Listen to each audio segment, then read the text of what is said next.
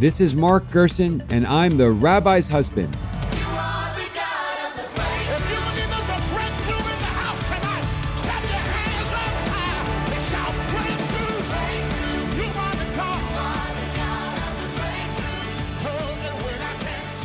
Hello, thank you for tuning in. I'm Mark Gerson, and I'm the rabbi's husband. And here, as ever, to unearth the inspiring, instructive, and highly practical wisdom of a Torah passage with a fellow seeker of biblical truth. And I am delighted today to be joined by my great friend, Doron Spielman. Doron was born in Michigan and committed an act of religious heresy in 1996 when he transferred from Michigan State to the University of Michigan. We will certainly get into that. Shortly after graduating college from the University of Michigan, Doron made Aliyah and served in the IDF during the Second Intifada. Shortly thereafter, Doron became one of the founders and leaders of what Erica and I regard as the single most special place in Israel, the most important place in the world, perhaps, Ir David. And I'm not going to discuss much about Ir David uh, because I'm going to ask Doron to do it before we get into his chosen passage. So, Doron, welcome to the Rabbi's Husband. Mark, it is so good to see you. Why did you go from Michigan State to Michigan? Well, it's uh, the beginning of my heresy, like you said. In order to eventually become a baal I had to realize what it was to go through enormous pain and betray those before me, like my family, and go to a new family. But uh, in seriousness, Michigan State was a great opportunity. It was uh, I loved what I was doing, but as my interest in Israel grew and my interest in Judaism grew, University of Michigan is really the place where ideas are floating around. Today, it's really the center of a, a lot of BDS, a lot of a, a lot of unfortunate movements. At that time, though, there was a really a renaissance of Jewish life. And the moment I went to the University of Michigan, my trajectory was really on course to move to Israel. And it prepared me for a lot of what I would face, viscerally prepared me for what I would face, because the turning point that brought me to the city of David was really a meeting that I had many years later with a woman I'd known at the University of Michigan. And so it really set me on course. What was that meeting? I was with the IDF. It was before I was an officer, and I was in Bethlehem during the Church of the the siege in the Church of the Nativity. This is 2001. This is 2002 March. I remember it. It was March because unfortunately one of my friends had, had been killed. Two of my friends were killed in an attack at Hebrew University, and the IDF chased those terrorists and a number of other terrorists into the Church of the Nativity. Meaning the terrorists fled to the Church of the Nativity in Bethlehem and took hostages, and the IDF were in hot pursuit. I was called into Bethlehem to cover the event as a representative, a spokesman for the IDF. So at that point, you were no longer in infantry, you were in the spokesman's office. I was in the spokesman's office, exactly. And I was on my way to becoming an officer. And I was also on my way to be getting married. And it was a very, very dangerous time. Buses have been blowing up left and right. Again, two of my friends were killed at Hebrew University. And I find myself within a matter of hours. We know how close Bethlehem is to the center of Jerusalem. It took me 15 minutes to drive to the checkpoint in my car. And then I just suited up in armor and, and went in. And I'm standing in, ironically, the Bethlehem Museum of Peace and Culture, which had been transformed into an IDF barracks right in front of the Church of the Nativity. And there was an open plaza between us and the church, and there were sharpshooters shooting back and forth. And it was a morning, and I was down at the, the bottom level, and all of a sudden we hear screams. And I look outside at this, this open area, and I see a group of people carrying bags running towards the church. So instinctively, I and the other soldiers on the ground floor, they were paratroopers, we ran into the plaza. Literally, bullets are being shot over our heads. Later on, we understood uh, what was happening. I'll tell you in a minute. But we tackled these people. I have to say that around 20 of them made it inside the church. We tackled around 15. Why were they going into the church? They were trying to break the siege. They were trying to help the terrorists in the church by providing them with food and cell phones. And they were trying to give them a, a link to the outside world with food. We tackled them. We're sitting on the on the ground, bullets are whizzing, and I look at the group, and they're all speaking to the leader of the group who was sitting at my feet. It was a young woman. And I was saying to her, the commander said, speak to her in English and tell them immediately to get inside this building. So I start speaking, and while they're not listening to me, they're trying to protest us and link arms. And I look at this woman and I go into shock. And I realize that I know this woman. The last time I saw her was six years before at the University of Michigan, 1996, just before graduation. She and I co led the Arab Israeli Cultural Evening at the University of Michigan. Her name was Huwaida Arraf. I was so stunned. She'd even gone to Shabbat dinners with me, wore a dress, and came to Shabbat dinners with me at the Hillel House. We were really good friends. Six years later, she's leading this group. I arrest her, but at this moment, I couldn't even speak. And finally, I caught my breath and I said, Huwaida, I need you to move inside this building. And she looked up and she identified that it was me. She started to cry, at which point her group lost their resolve. We very quickly moved them inside the building. And to make a long story a little bit less long, over the next 10 hours, I was in charge of interrogating the group and getting the diplomatic details and pressing diplomatic sanctions on the group. And Huwaida and I had a chance to talk. And the first words out of her mouth were, You're like a Nazi dressed in that uniform. What's happened to you? You're oppressing my people. You're conquering my people, occupying my people. And I very calmly looked at her. I said, Huwaida, the last time I saw you was at a Shabbat dinner in Hillel just before we graduated. And we had that joint Arab Israeli dialogue. What has happened to you? And we, we managed to speak. And what was amazing to me, Mark, was there was no point of connection, sadly, between Huwaida and I. She felt like we should return all of her refugees to their original homes from the borders of 1948. She felt that the state of Israel had absolutely no right to be where it is. And eventually, Huwaida was deported along with the rest of the group. But the thought in my conversation with Huwaida, I could not get it out of my mind. This was a sensible woman educated at the University of Michigan, who no longer felt any justification whatsoever for the state of Israel and was leading what became the BDS movement. She later led the flotilla in Gaza. We arrested her again, but she absolutely had no place in her consciousness why the state of Israel should exist. And as a result of this, I ended up turning to a friend. I was working in high tech at the time. I was serving in the army at this point in reserves. I was on a reserve course, was no longer in infantry. And I was working in high tech and I was debating should I go in the army full time? And he said, listen, let's take a break. Let's go to Jerusalem, just take a walk around. Let's tour. Let's catch some fresh air. And that eventually led to my meeting with Davidala, who's the founder of the city of David, Davidala Be'eri in Yehuda Mali, and uh, a relationship that grew in which they eventually offered me about a month later. They said, we have a project. It was in its infancy. It's going to change the state of Israel. We want you to join us. I've been going to Ir David where I first met you in 2004, and we've been there together since 2004, and it has grown and changed and developed each trip. The trip might be two months after the previous one, but the developments are completely apparent. So tell us about Ir David, where it is right now. I mean, as you said, the early 2000s, it was a parking lot. So what is it right now, both literally and what you hope it'll become into the future? So, the city of David, Mark, uh, for your listeners who don't know, is actually the biblical site of Jerusalem. When we open up the Bible and we read about King David, it's actually the city of David that we're speaking about. And ironically, it is outside the old city walls of today because when the Turks built those walls, the city of David wasn't included. Therefore, it took many, many years to uncover. And from, I would say, the early 1900s, we already had an idea and understanding that ancient Jerusalem was here. When I came to the city of David in 2002, again, we were kind of a, a small group of renegade people who believed in this project. It was against the grain of everything that was happening in Israel at the time. Israel was going through the second intifada. There was still hope for Oslo. The city of David is located in East Jerusalem. And therefore, the project, it just, people would look at us and say, What are you doing in the middle of this area called Silwan, digging for this ancient city?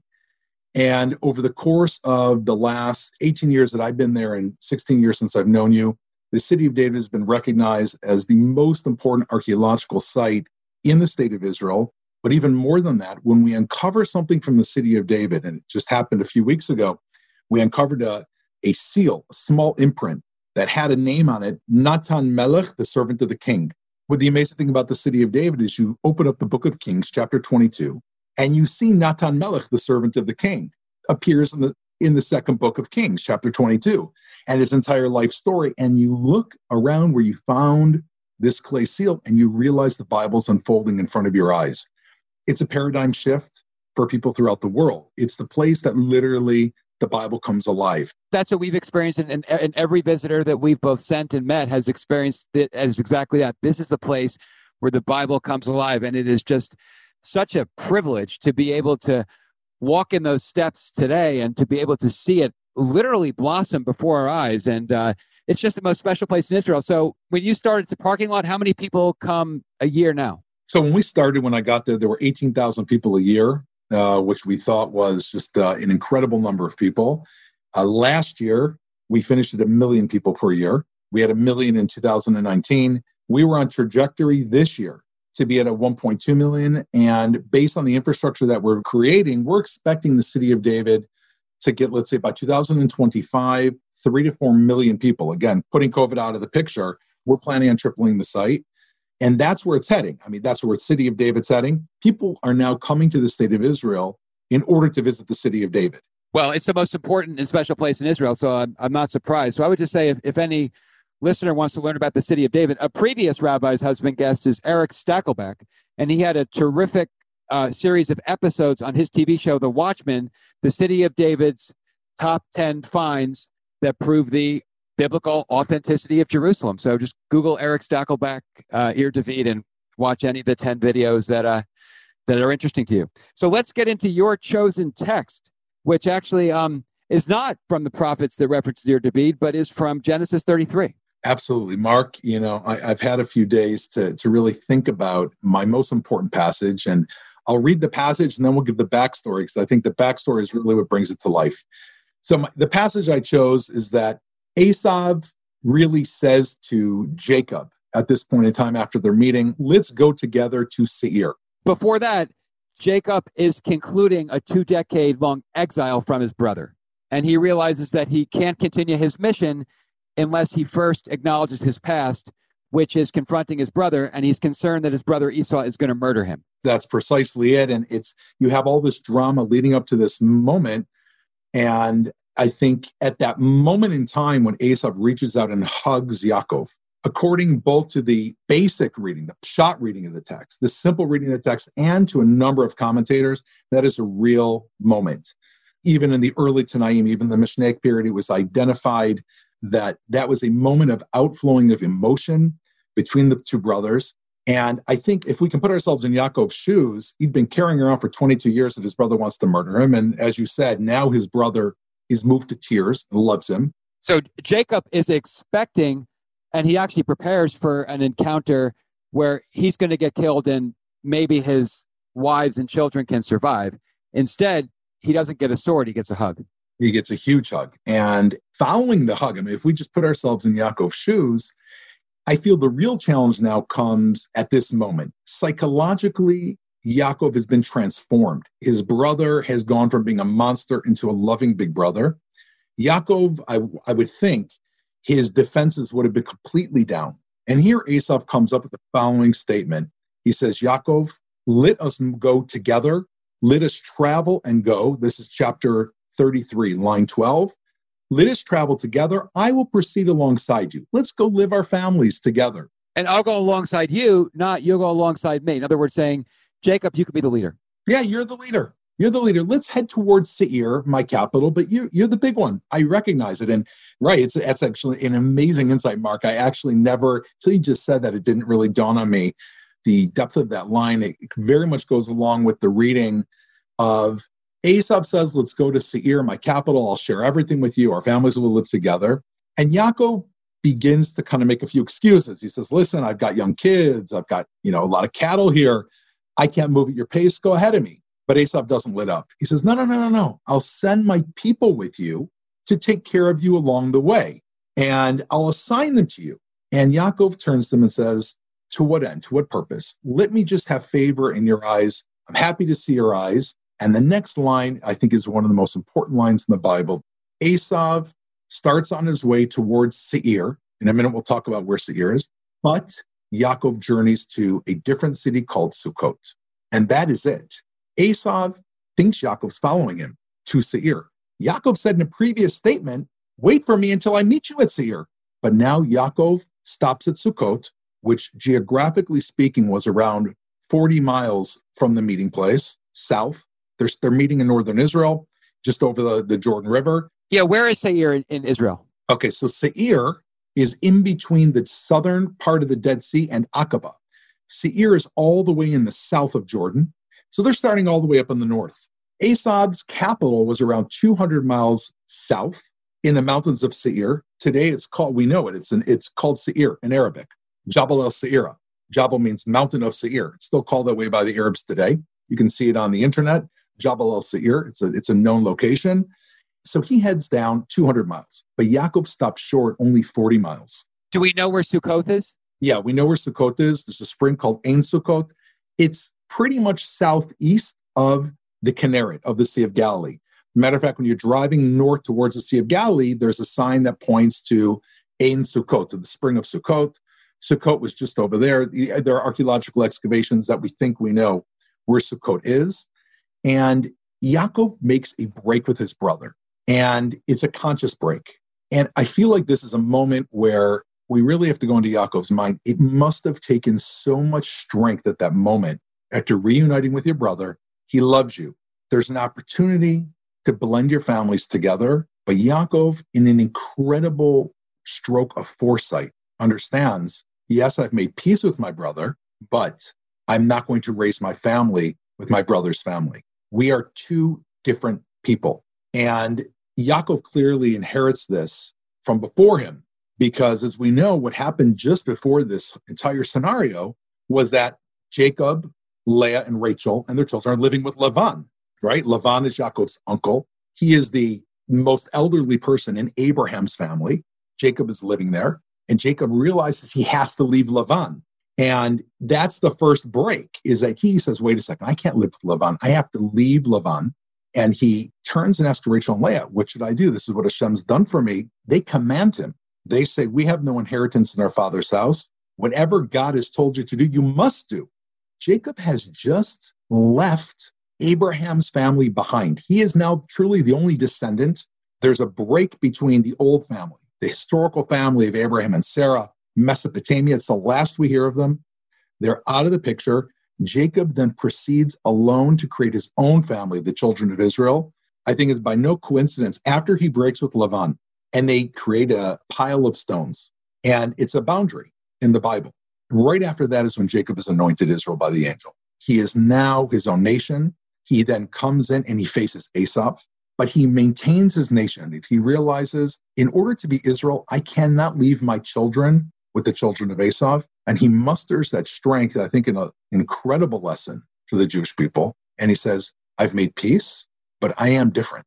I will live alone. I will protect my generations. So he tricks them, right? He does. That's interesting for a couple of reasons. One is which his tricking of his father was how he got into exile to begin with.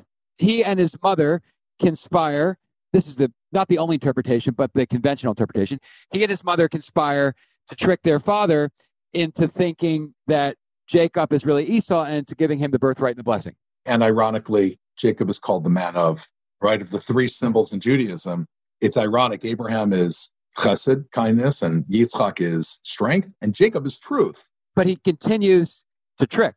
He doesn't come straight out and say to Esau, I love you, but they're all different kinds of love. My love for you is not the kind where our families can live together as though we're the same, as though we have a shared destiny.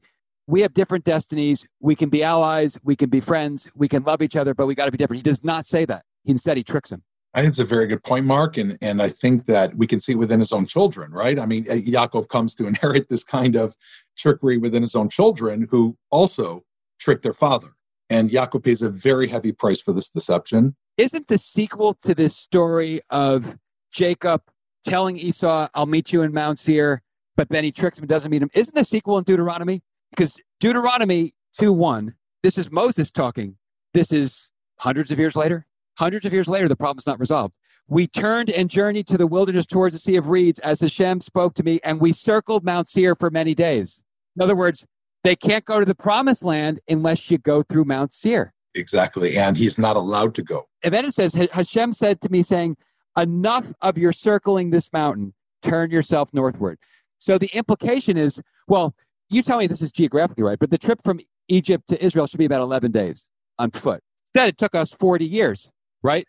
And it's because of this enough of your circling Mount Seir. Wow, that is incredible. You're saying the circling is a metaphor for not getting to the point. Well, that seems to be what it's saying in Deuteronomy is it's Mount Seir specifically and exclusively that's referenced where God says enough of your circling of this mountain. In other words, because your brother, this would be one interpretation, of course, there could be seven interpretations. Because Moses, your ancestor Jacob, did not reconcile properly with Esau, you've just been circling this mountain forever.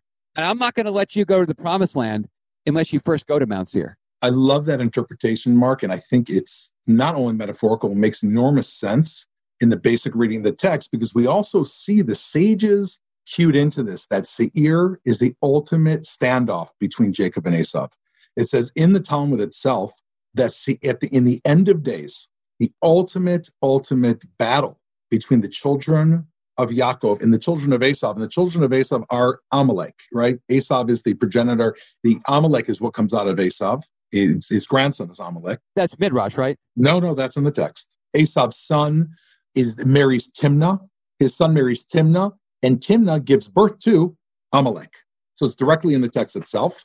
And so the ultimate standoff, according to the Talmud, is going to be on Mount Seir. And, and what some of the commentators say, and this is the, I think, a fascinating way of looking at what truth means in Jacob's family. Truth in Jacob's family is not what you said, and it's not what maybe you and I call truth, which let's put it on the table and let's discuss. Truth in Jacob's family is understanding what the path is and kind of using deception, but making sure they follow the path. Meaning, Rebecca, Rivka really felt that Yaakov was the future. She saw Yaakov as the future. She wasn't able to come out and say it to Yitzchak. Yaakov knew his children were the future, but he wasn't able to say it to Esau. And when he deceives him and says, I'll meet you in Seir, the commentary in the Bible, in the tractate of Avodah Zarah, says what Yaakov meant was, again, this is the commentary, at the end of days, my descendants will face your descendants in Seir. And then we will see what happens. But Yaakov wasn't able to do that. Perhaps one textual reading could be this is no way, Jacob, to treat your estranged brother. If you have a problem with your estranged brother, if you can't share a future, if you can't have a destiny together, got it. You might be right. In fact, Jacob, you probably are right because we know what kind of guy Esau was from how he behaved with the bowl of food that he was going to make his father and all that. So you don't have the shared destiny. But this is not how you treat your brother. You don't trick him. You don't effectively lie to him. You don't say, I'll meet you in Seir and stop in Sukkot. Imagine Esau. He's waiting in Seir for how, how long, expecting Jacob to come, where Jacob has stopped 40 miles away and is not coming. The poor guy probably waited. The poor guy who was much stronger, but agreed not to harm Jacob, but instead embraced him. Now he's waiting for, I don't know, weeks, months, years for Jacob to come, but he's never coming. And I think what we learn in Deuteronomy is that's no way to treat your brother. Enough circling the mountain. Fascinating, Mark. It just you're saying stay it directly on the table. It maybe in this case it could have been done. I'm thinking back, if we look back at the line where Yaakov inherited this approach, it begins with Sarah. It goes all the way back to Sarah. Sarah, of course, makes the first break. There's almost like a distilling of the Jewish people, right? Sarah is the one who says, and Abraham doesn't like it, but Sarah says, You've got to send away Ishmael. You've got to leave Yitzhak alone. Abraham doesn't like it, and God has to say, Listen to Sarah's word. So Abraham begrudgingly, but Sarah sees it and she does it. Then it leads, of course, to Rebecca. And like we just said, Rebecca can't do it. She doesn't say it straight. She tricks Yitzhak. Well, now, Rebecca and her husband Isaac never have a conversation that we see until the trick is over. That's the first dialogue, I believe, that Rebecca and Isaac ever have is after the trick. Now, Rebecca is probably the heroine of the Bible, but you know, but the, the way to handle this is not to trick your husband. Have a conversation with him. Just say, there's nothing more important for both of us than transmission, but Esau can't be the transmitter. It's hmm. got to be Jacob. But she never has that conversation. Instead, she tricks, which leads to a disaster. Very interesting. Unless there's a conversation there that that we don't see, very that is very very interesting. And and look, you know, Yitzhak is blinded. I think it's also a very very important you know notion. Kind of one thing that we see throughout this entire text is this love, this very natural love of the father for his son, Abraham for Ishmael, and Isaac for Esav. And it, it takes this kind of almost. I don't know if it would have worked. I don't know if Rebecca. I mean, maybe maybe you're correct. Maybe she should have. But you know, maybe he would have said no, and then he would have caught on. He would have quickly, you know, I don't know what Rebecca was thinking. She might have felt like I've got no choice but to do this. She may have thrown all her cards in. Very interesting, but the chances of the trickery working were pretty low. Now it worked, kind of, but the chances of success were still low. So would the chances of a direct conversation have been higher or low? I don't know. It seems to me that would have been better than the trickery and certainly more durable. Isaac was a reasonable guy. He could have been reasoned with and said, Esau, who will trade his birthright for a bowl of soup, cannot be trusted to carry on the Jewish people from here to eternity. Right. Open communication. Uh, so Rebecca, who's again a heroine, but all heroines in the Bible have flaws, she models for her son the lack of open communication. Then her son extrapolates that and does not communicate openly with his twin brother that we're in Deuteronomy, and God says, enough circling. You know, it's interesting, Mark. I hear what you're saying about putting on the table, but I think there is one exception. And here, this kind of deception leads to diplomacy, where Yaakov's deception is inherited by Joseph as diplomacy. Joseph is the ultimate, ultimate diplomat of the Bible, right? I mean, he wants his family to live safely. He welcomes them in Egypt. He wants to protect them. Kind of, again, he grew up knowing he wasn't mixed with Esau's kids. So he gets to Egypt. He's like, how do I protect this family? I've got to put them in Goshen in the middle of nowhere. And he knows he can't say it directly to Pharaoh, right? He and he also tricks his brothers earlier with, with, the greatest trickery of them all when he take with Benjamin in the sack, and he's he's not straightforward about who he is and who they are and how he acknowledges it. He makes them earn that acknowledgement at the pain of his father. At enormous pain, enormous pain. But here we see something that kind of goes, you know, you can follow through Jewish leadership and other leadership. There is a very fine line between diplomacy and deception. I hear what you're saying. In Joseph's side, he goes into diplomacy twice. Once with carving out an area for his brothers. The second is fulfilling Jacob's wish of burying him in Israel. He uses enormous diplomacy. But I really think, you know, if we look today, you know, we were talking about the second intifada before, a lot of these messages are this kind of Jacobian deception slash diplomacy is really, really a lesson for today because there are times when it might be hard to say something, but you need enormous strength. You know, I remember if we look back at the Second Intifada, I would almost parallel it with what happened. The Oslo Accords were very, very similar to Jacob and Esau. You know, I moved to Israel while all this was going on. Overnight, Israel was convinced that an enemy we had been fighting for decades wanted peace with us. We saw a White House lawn agreement between Arafat, Yitzhak Rabin, may rest in peace, and Bill Clinton. And there was almost like this shattering of fear. In one moment, Israel in 1993, 94, 5, 6, all the way up in the second intifada in 2000, our enemy, our neighbors, the Palestinians, whatever you want to call them, they actually want peace with us. And here, I feel like the defense of the state of Israel completely went down, meaning there was a rationale no longer took any place. And the ideal was let's kind of ignore all the intel we're getting. Let's ignore everything else. We're going to make peace at any cost. And it was not Jacob's ideal of separating his children despite his love for Esau. If we look at the deed, it was Israel saying, wait a second, we're all in. You know, I spoke to Boogie Ya'alon, who was the commander of intelligence for the army. And he said that he said to Rabin, and he, afterwards he said to Peres, all the intel shows that Arafat is engaging and planning all the terrorism we're experiencing but everybody was so blown away by the defensive going down that they were not able to acknowledge that moment. And I feel like there's a real parallel here. It'd be like Jacob saying to his family, okay, let's move with Esau. But no, he holds them back. And I was thinking in, in today's day and age, if we compare, let's say that was an unsuccessful Jacobian ideal, Israel today, you and I are speaking, and I know you've spoken with your previous speakers about it. Israel has another opportunity to decide who we are as a people with the Abraham Accords. How are we going to treat these new accords? How are we going to treat the Emirates, Bahrain, and so many others, and eventually maybe even Saudi Arabia? Who are we going to be as a people now that our defenses are somewhat going down? It's another challenge, I feel, for the state of Israel. Can we be who we are and be welcoming and be peaceful and grow a beautiful relationship with, like you're saying, direct diplomacy?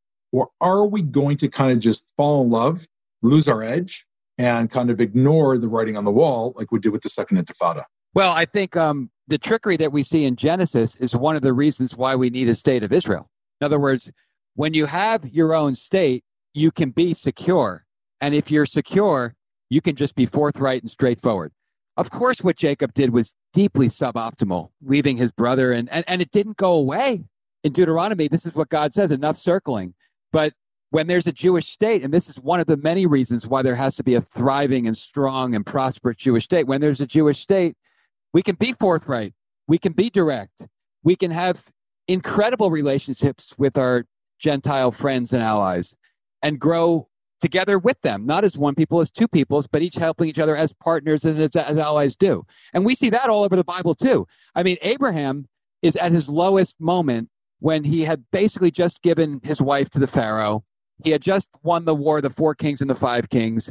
And out comes King Bera. I think Bera means evil, right? Out comes King Evil to make a deal with Abraham. If Abraham had made a deal with King Bera, with King Evil, the Jewish people are gone. In comes out of nowhere King Melchizedek, who is never heard from before nor since, and reminds Abraham that he is a child of God. And it was the Gentile educating the Jew about his relationship with God. And that allyship between King Melchizedek and Abraham enabled the Jewish people. And there are several Jethro and Moses, Caleb and Joshua. I think you really hit the nail on the head, Mark.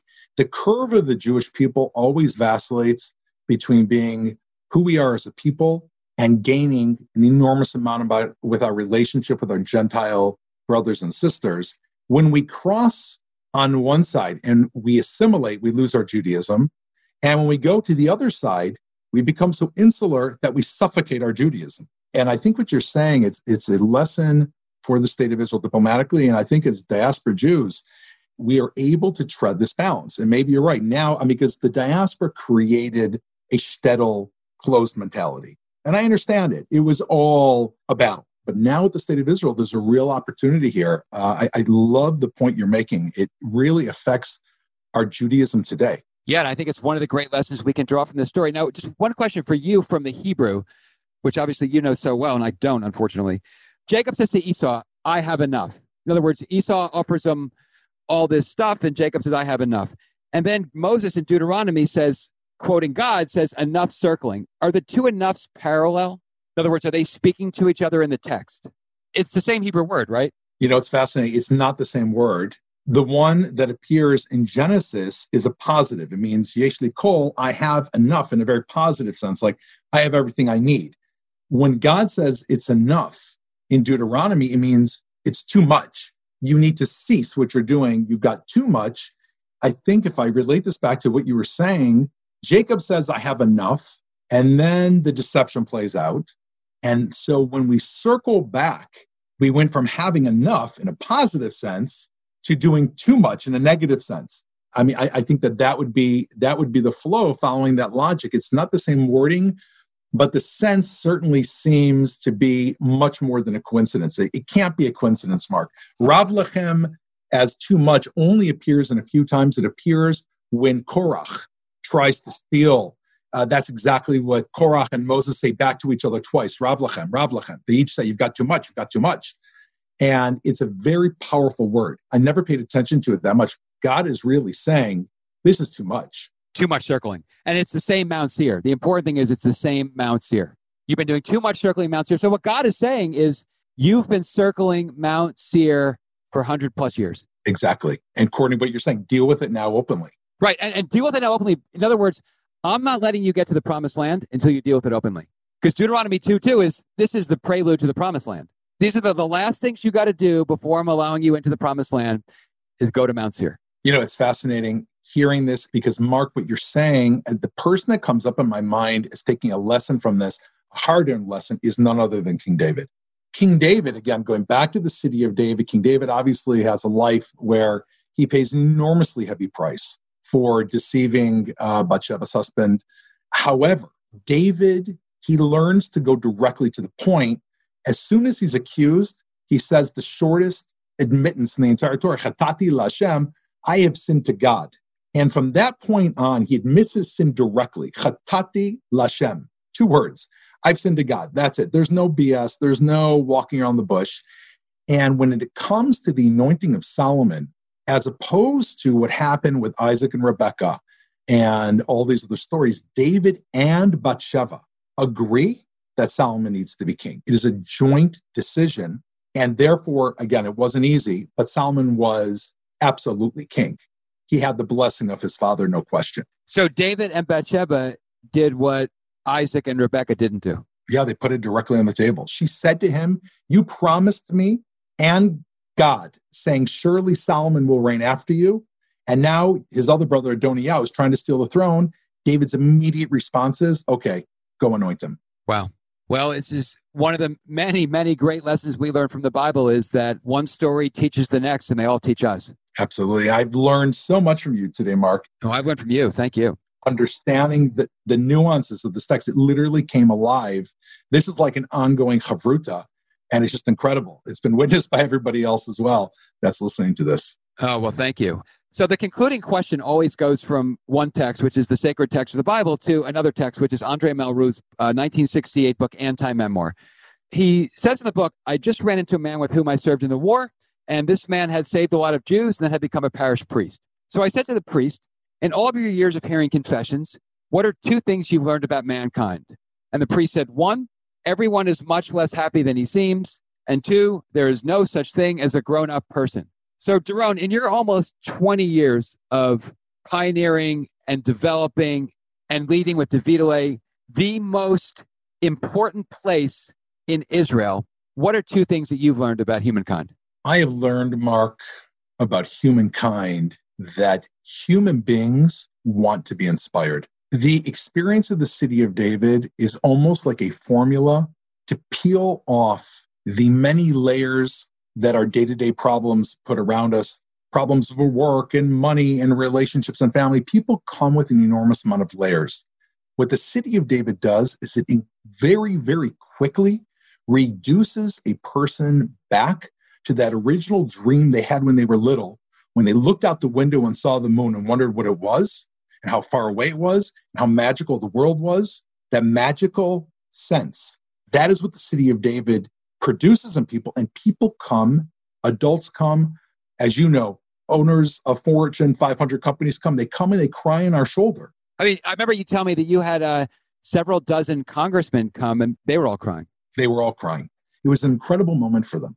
They looked at each other and they were broken down in tears because of the idea wait, there is something in me I once dreamed about. There is something that inspired me to be who I am. It's not knowing everything, it's something larger than myself. And the city of David, by showing the Bible and all these people from the Bible and the stories coming alive, everyone, doesn't matter what you own and who you are, we are all important people in a story that is much larger than ourselves. And people desperately, Mark, need that inspiration. That's the first thing I would say. And the second thing is exactly the quote that you just said to me there's a child inside every single person, and one is connected to the other. It's a childlike beauty. Anyone who has children knows it. The saddest thing is when that kind of wears off the child, when that kind of spark in their eyes, you never want it to go away if it starts to kind of become clouded over and the two are connected.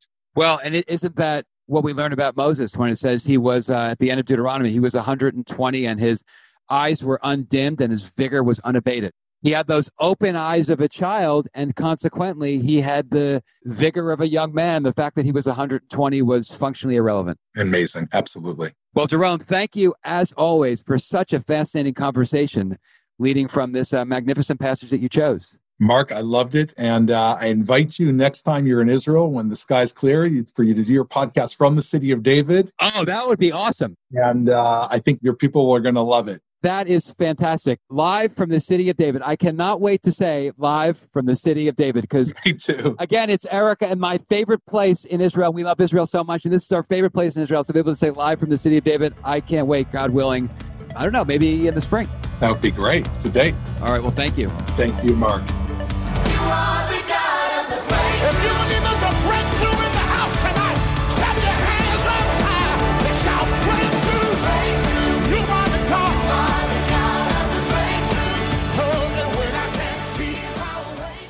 If you're enjoying this episode, I hope that you'll sign up for the Rabbi's Husband newsletter, which includes book giveaways from our podcast guests, my weekly column on Christian Broadcasting Network, inspiring updates from United Hatzalah and African Mission Healthcare, and a behind the scenes look at my upcoming book published by St. Martin's Essentials, The Telling How Judaism's Essential Book Reveals the Meaning of Life. You can sign up at therabbishusband.com or feel free to email Daniel at therabbishusband.com.